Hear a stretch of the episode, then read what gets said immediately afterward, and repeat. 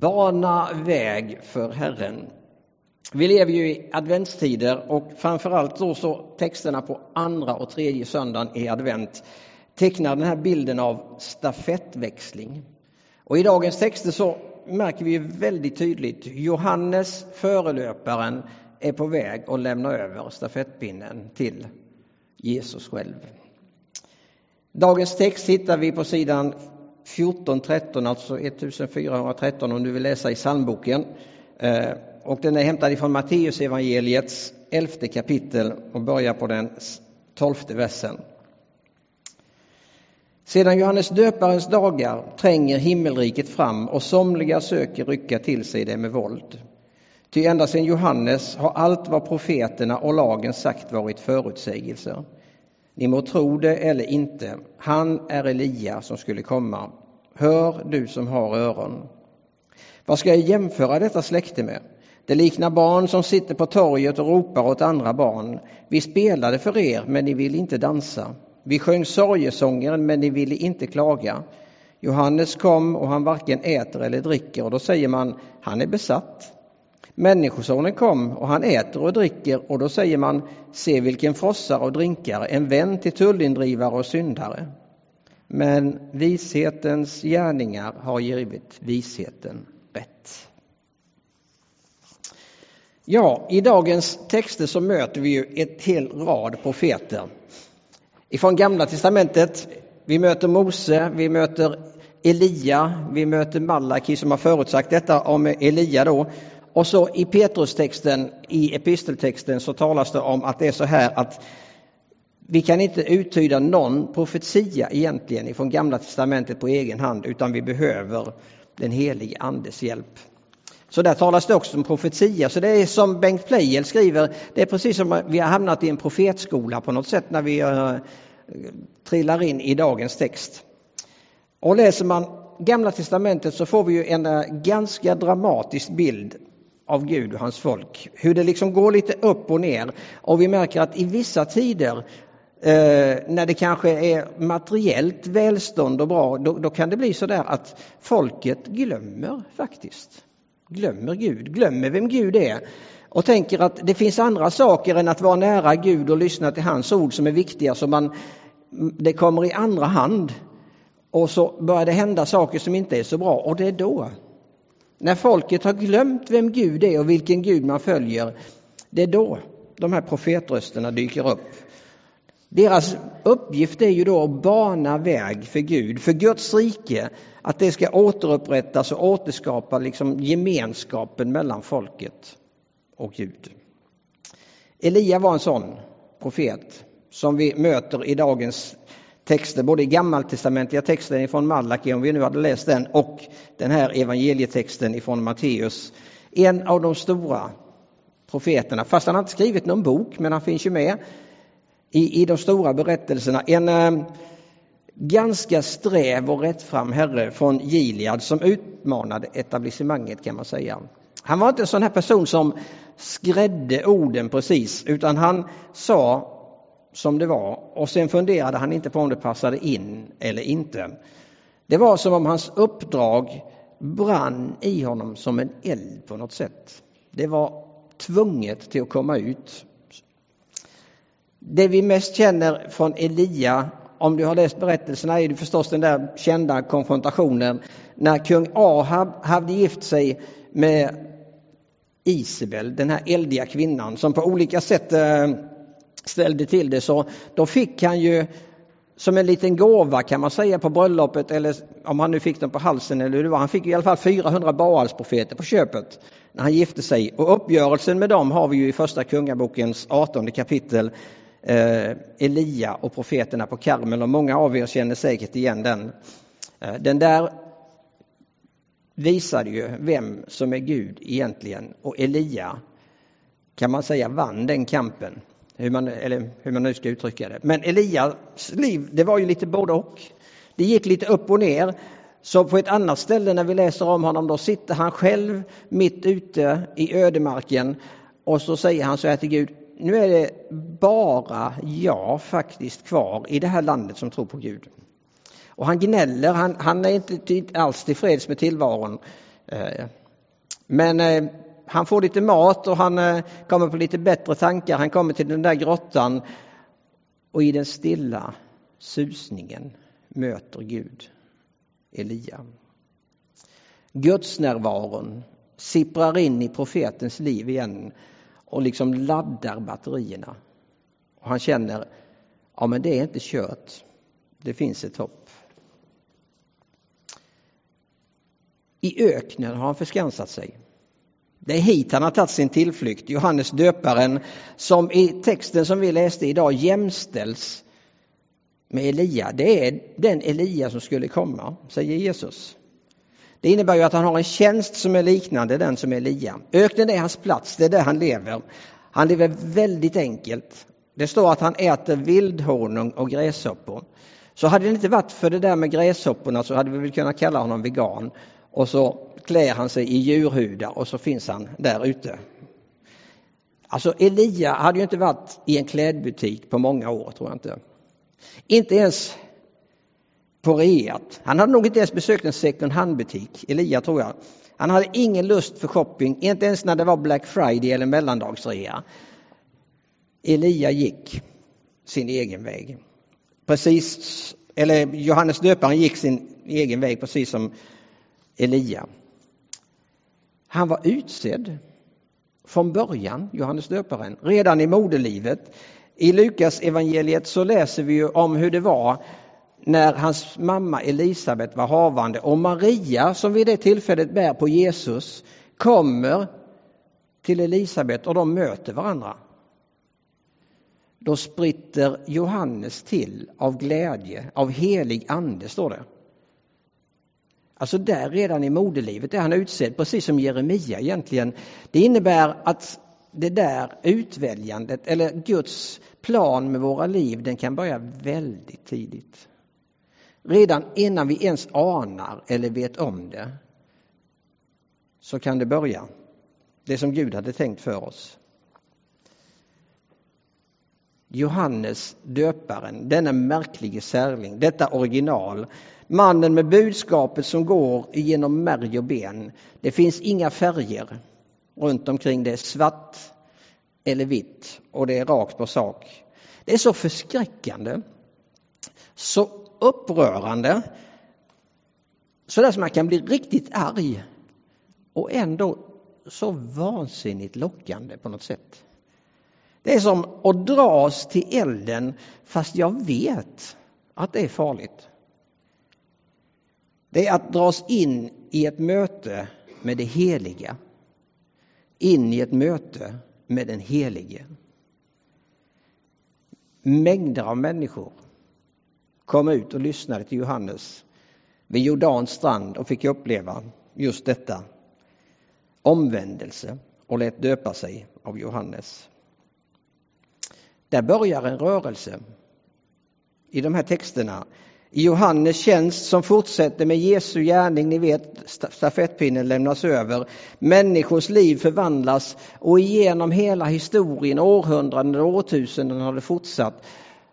Och vi stöter på många olika gestalter. Man kan exempelvis ta en sån som George Wurve som för ett antal år sedan var på SMs årskonferens i Gullbranna. Och han har ju grundat den här OM, Operation Mobilisering, den evangelisationsrörelsen eller missionsrörelsen. Han klär sig fortfarande i en jacka som en jordglob.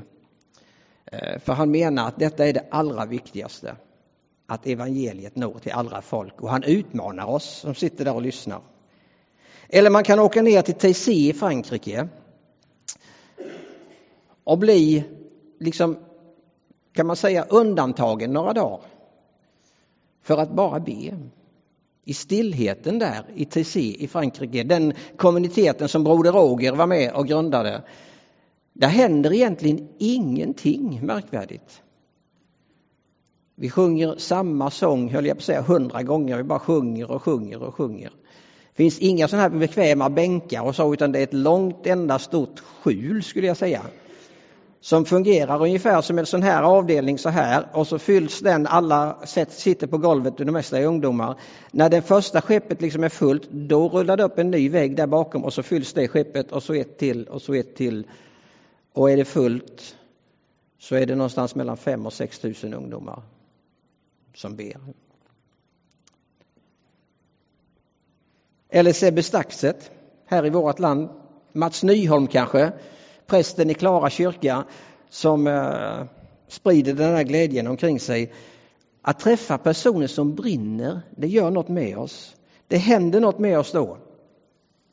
Om det nu är Elia, om det är Johannes Döparen, om det är någon i modern tid. Att möta dem är en liten utmaning därför att det tvingar oss att tänka till en gång till.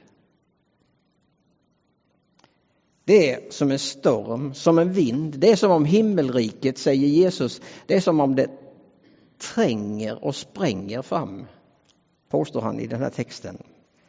Men nu är det ju så att det skapar inte bara glädje och entusiasm, utan det skapar också en viss del av oro. Det är en del som försöker kapa det som händer, om man nu ska använda det uttrycket. Försöker gripa himmelriket, säger Jesus, med våld och ta det till sig. Alltså det är sjukt svårt att översätta grekiskan här. Men det ligger där, alltså att man försöker ta det med våld. Men det finns lite ord här som är riktigt svåra att översätta. Så de som kommentarer och så kan komma till lite olika, vad man ska säga, slutsatser här. Men det handlar alltså om att på något sätt kapa processen. Och vi lever ju i det 11:e kapitlet där det, liksom, det är så här att Johannes Döparen har blivit fångad och nere i fängelsehålan hos Herodes sitter han nu för att han har varit alldeles för frispråkig. Herodes har ju tidigare lockats av Johannes budskap. Och nu har det hamnat på den här schismen då. Och då menar man att det är så här, att gripa himmelriket med våld, det är att försöka tämja det liksom. Att försöka göra någonting annat av det, göra det lite mer rumsrent. Och så sätta det på en plats där det kan få vara med, men det behöver ju inte störa. Nu störde ju Johannes ordningen. Och då försöker Herodes och andra makthavare, har ju försökt genom historien att på något sätt gripa himmelriket med våld, tämja det. Nils Bolander, han talar ju om det där lejonet som är kristendomen, och så har vi ibland klippt liksom lejonet, naglarna säger han på ett lejonet, eller, och liksom tämjt det så det ligger som en katt och spinner i soffan. Det finns de som är oroliga. Det finns de som försöker tämja det. Och så finns det de som menar att det här är ingenting att ha. Alltså, vi liksom pratade till er om bröllop, om glädje, om fest, säger Jesus. Men det var ingen som ville lyssna på det. Och vi pratade till er om sorg, om typ begravning, så det var ingen som ville lyssna på det heller. Ja, alltså Johannes kom ju, fast han var ju så enkel och asketisk så honom kan man ju inte lita på. Och så kommer Jesus, ja men han är ju som vi andra, han äter ju och dricker så han är ju en frossare. Så honom kan vi ju inte heller lyssna på. Det fanns en ovilja hos många. Man ville helt enkelt inte. Och då var det inte så här att det var de där frågorna som är de ärliga frågorna, att inte de skulle få plats. Det handlar inte om att säga ja och amen till allting. Att liksom tänka, ja men det är fine. Nej, för de ärliga frågorna, det där tvivlet, det som gnager, det har aldrig varit ett problem. För i samma text stöter vi på Johannes i fängelsehålan. Alltså Johannes som har varit med om så otroligt mycket fram till den här punkten. Han, ifrån det att han döpte Jesus och så hela den karriären, eller vad man nu ska kalla det, vid Jordans strand där många människor kommer till tro. Nu sitter han i fängelsehålan och så funderar han så här: har jag satsat hela mitt liv på fel häst? Är allt fel? Är det verkligen så här? Att Jesus är den som skulle komma? Eller har jag blivit lurad? Han är tvungen att skicka ut en liten delegation som kommer till Jesus och så ställer de frågan: är du den som skulle komma? Då gör Jesus så här att han ger inte dem en lång teologisk utläggning med alla de liksom gammaltestamentliga orden som är uppfyllda, utan han säger: ja, men vad är det ni ser och hör, säger han. Alltså döva hör, lama går, och så berättar han en massa olika saker. Spetälska blir rena, döda står upp och fattiga får ett glädjebud. Alltså Guds rike bryter fram. Det rike som Johannes själv har varit med och banat vägen för. Jesus är den. Jesus är den som han hade väntat på. Den som skulle komma.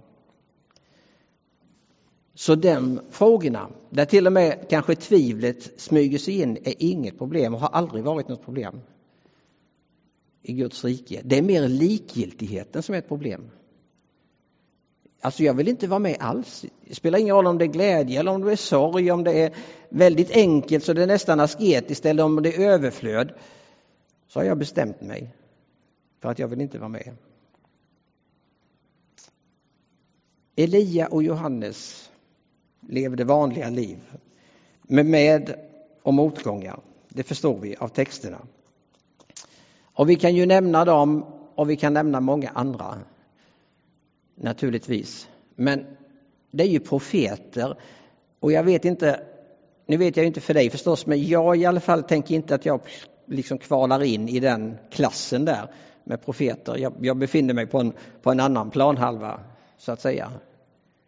Och det finns en fara i att nämna sån här namn som George Wurve och många andra. Det kan ju naturligtvis inspirera, men det kan ju samtidigt bli så att när vi nämner de här olika namnen så tänker vi så här, ja men mitt liv då? Min vardag, vad skulle det göra för skillnad? Det är ju de här människorna som betyder någonting.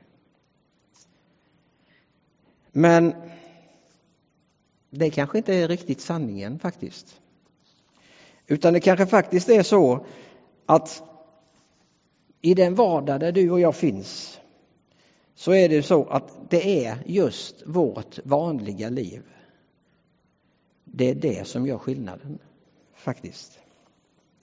Ett helt vanligt liv där hemligheten är att Guds närvaro har fått plats i ditt och mitt liv. Guds tilltal och Guds närvaro. För att de som är runt omkring oss tror jag har mycket lättare att identifiera sig med ditt och mitt liv och med vår vardag än med någon annan som finns långt borta. Så om du och jag bär Guds närvaron, bär Jesus med oss ut i vår vardag, då tror jag att det är där som vägen banas för Herren. Det finns ingenting som kan ersätta den personliga berättelsen och det personliga vittnesbördet. Och då är det ju så där att då handlar det ju om att du och jag har fått ta plats.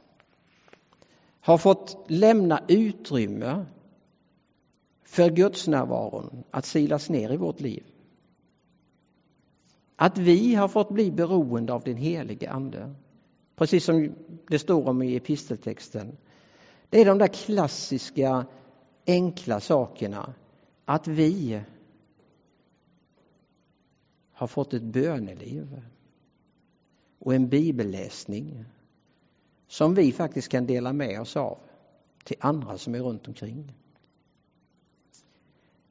Och är det någonting som jag tror banar vägen in i en ny tid för Herren 2021. Och det är det ju ett vittnesbörd på det vi har hört innan här idag, så är det bönen. Jag tror det är en hemlighet där, i det enkla. I bönen. Och du kanske behöver hjälp i bönen på olika sätt. Jag har en bok hemma som heter Böneexperiment. Där finns det alla möjliga olika sätt att be. Men det kan också vara de här enkla, otroligt enkla ramarna som vi delar med varandra. Och som jag har haft så mycket nytta av, och jag har delat det här många gånger förut. Att jag varje morgon sträcker ut min vänstra hand och så lägger jag allt som den nya dagen kommer att innehålla i den vänstra handen. Så idag på morgonen så la jag den här gudstjänsten där och sånt som jag vet om ska hända. Och så får jag säga till Herren, här lägger jag det som jag vet om och det som jag inte vet om. Och i min högra hand får jag öppna den och så får jag ta emot Guds närvaro. Och den heliga andes kraft och vägledning för en ny dag. Och sen får jag kupa min högra hand över den vänstra. Och så får jag säga, så låter jag Herre din närvaro rinna in också över denna nya dag. Det är Eva Spångbergs bönemetod. Den har hjälpt mig enormt mycket. Och på så vis så får mitt vardagliga liv bära Guds närvaron med sig ut och bana väg för Herren. För andra är det andra metoder som passar. Vi är olika helt enkelt. Men låt bönen få en central plats i det som är din vardag. Så kommer ditt vardagliga liv att bana väg för Herren. Herre, tack att vi får vara dina barn. Vi får vara berörda av dig, men vi får också dela den glädjen. Och den omsorgen som vi får av dig, den nåden som vi får leva i, den får vi också dela med oss till andra. Ibland tycker vi kanske att vårt liv är för vardagligt. Men tack att inte så är fallet, utan att vi, Herre, det är betydelsefullt att vi delar vår berättelse. Amen.